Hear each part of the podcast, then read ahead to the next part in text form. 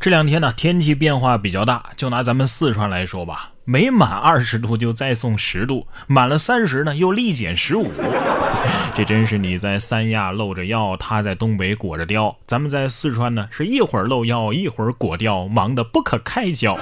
所以，我总算知道四川为什么叫四川了，就是四季的衣服混着穿的意思，对吧？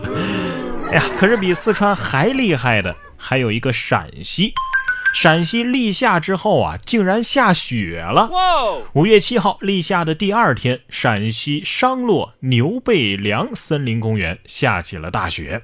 从五月六号开始啊，陕西多地就陆续迎来了降雪。其中啊，秦岭主峰太白山降雪还厚达十五厘米。有市民呢，重新翻出了羽绒服穿起来。六月飞雪原来是真的呀？难道？有窦娥，呃，不过大家也放心啊，立冬肯定不会失败的啊，很可能立冬那天啊，太阳就出来了。太阳出来那得防晒呀，啊，可是究竟抹不抹防晒霜，这还是个问题。因为最新研究说了，防晒霜含有有害成分，可能导致内分泌问题或者是过敏。美国医学会杂志五月六号发表了一个文章啊，说常见的防晒霜啊，有效成分需要进一步的检测。啊，为什么呢？因为不能确保安全。研究在母乳、羊水、尿液当中啊，都发现了有防晒剂成分的存在。这证明啊，某些成分被人体吸收的水平过高了。而这些成分呢，目前还不能确保安全。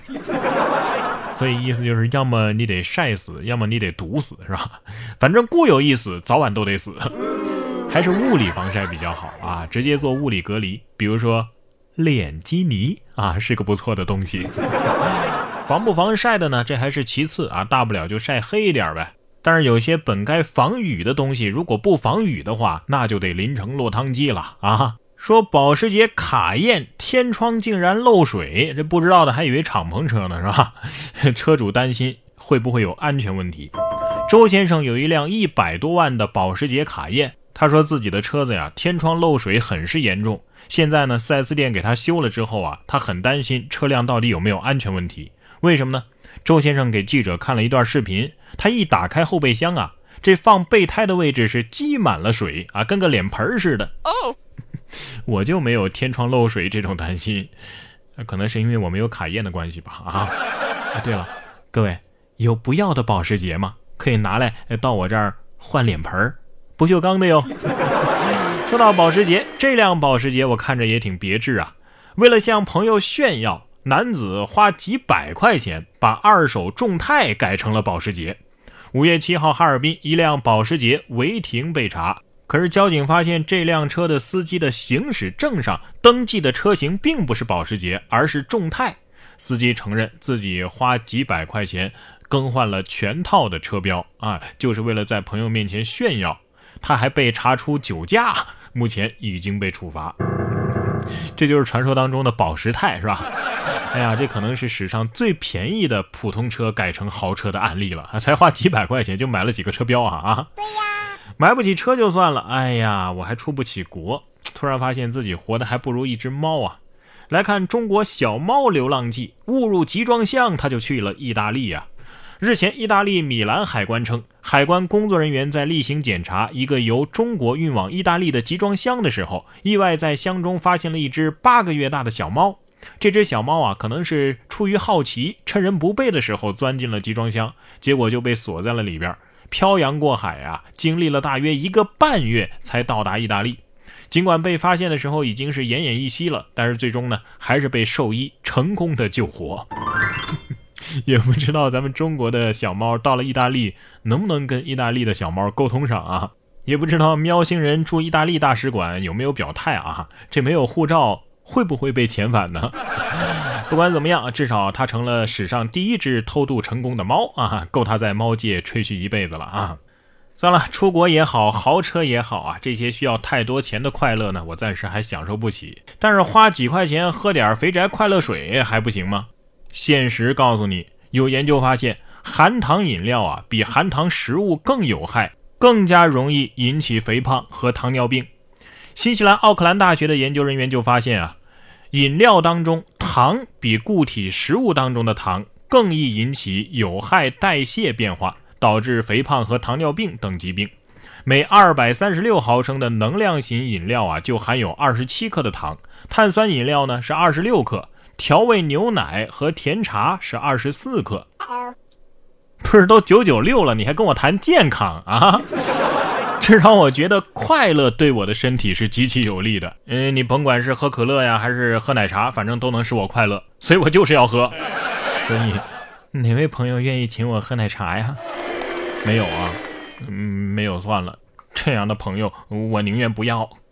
这是什么神仙朋友啊？朋友承诺买单却装醉，男子被迫买单之后呢，去朋友家偷钱。近日，长沙的一名男子啊和朋友聚会，本来承诺好要买单的这个朋友呢，啊居然装醉。该男子因被迫买单而耿耿于怀。这酒后一上头啊，这男子呢一气之下就把朋友家的玻璃给砸坏了，并且呢。翻进去偷走了卧室枕头底下的钱，目前该男子因为涉嫌入室盗窃被刑事拘留。果然是物以类聚，人以群分呐！你们俩这表面兄弟是坐定了呀？哎，这简直就是很好的央视春晚小品现实题材啊！啊！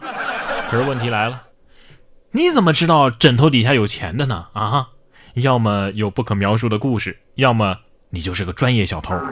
可是这小偷再专业，也挡不住房主的监控更专业啊！说房主外出去看复联四了，结果在监控里看到家里有贼，主人通过监控喊麦吓退了小偷，滚出去！四月二十六号，杭州小图外出看复联四的时候，发现一个小偷啊进入房间行窃，该小偷呢还用袜子套着手来翻找财物。而小图呢，通过监控的麦克风大吼一声“滚出去”，哎，将这小偷啊给吓走了。小图报警之后啊，民警当天就将小偷给抓获。论黑科技的重要性啊，估计小偷当时肯定是背后一凉，腿都软了。嘿，我我就偷个东西，还能碰上老祖宗咋的啊？哎，如果当时小偷听到的是电影里的这段，就更有意思了。我是雷霆之神索尔，我劝你赶紧从我的房子里滚出去，不然我马上飞到你家里，呃，把手塞进你的屁股里去。同样是偷东西，呃，但是这位啊，是我第一次听到能把偷说的这么高大上的。说男子偷鸡，说自己是受到了召唤，要带这些鸡啊脱离苦海。近日，江苏常熟的一个男子光天化日之下偷走了某个场院内的四只鸡，随后被常熟公安民警给抓获。当被问及偷鸡的原因时，他竟然说呀，自己听到厂里的鸡呀一直在叫啊，就像是在召唤自己，帮助他们脱离苦海一样，所以呢就实施了营救。第一次听说营救机智的啊，然后呢，营救完了之后让他们在自己肚子里安家吗？啊，嗯，我信了，不信你去他家里看看啊，他可能连给鸡的洗澡水，呃，他都准备好了。